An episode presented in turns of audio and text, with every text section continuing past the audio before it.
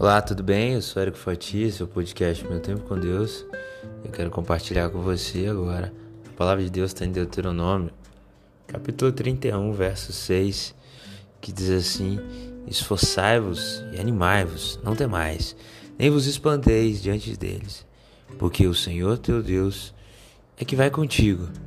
Ele não te deixará, nem te desamparará. Eu quero falar hoje sobre confiar em Deus, encorajamento para a nossa vida e as nossas lutas diárias. A verdade é que não importa qual seja o tamanho do gigante que nós temos que combater. Quando nós olhamos para uma batalha e para os obstáculos que são postos diante de nós, nós precisamos lembrar que não somos somente nós. Não é somente você, ou somente o seu corpo, ou somente o seu intelecto. Quando você crê que Deus é contigo, Ele vai na frente.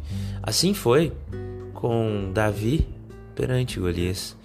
Davi era pequeno, Davi não era o mais forte, Davi ele não era o mais bonito, ele não era o mais inteligente, mas Davi ele era corajoso ele tinha fé e ele sabia usar os instrumentos que Deus lhe havia concedido. Davi não aceitou a armadura que os soldados queriam colocar. Ele foi com uma funda, ele foi com três pedrinhas e ele lançou as pedras diante do gigante Golias e elas bateram no ponto exato na sua testa e ele caiu.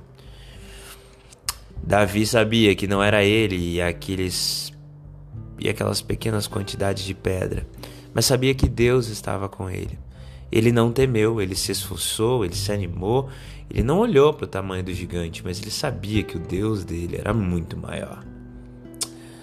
Davi, ele teve fé, ele teve força, ele teve coragem e ele foi para a batalha, uma batalha que não era nem dele. Era uma batalha de todo o exército dos judeus e eles não conseguiram vencer. Moral da história: quando estamos determinados, focados, firmes em Deus, não existe batalha que não possamos vencer. Davi venceu convenceu e liderou o povo para tantas outras vitórias. Mas, primeiro de tudo, porque ele se esforçou, porque ele teve fé. Davi não era nem combatente de guerra, sabia? Davi foi levar alimento para os seus irmãos. Mas ele viu uma causa ali à frente, ele viu que ele tinha condição, aptidão, por mais que zombassem dele. Ele sabia, ele tinha fé, ele sabia como utilizar aquelas pedrinhas e aquela funda. E ele creu, agiu e venceu. É isso. Às vezes as pessoas vão rir de nós, vão falar, ah, até parece que você vai conseguir. Ah, até parece. Isso é brincadeira, isso é piada, muitas vezes vão dizer. Outras vezes não vão dizer, mas vão pensar.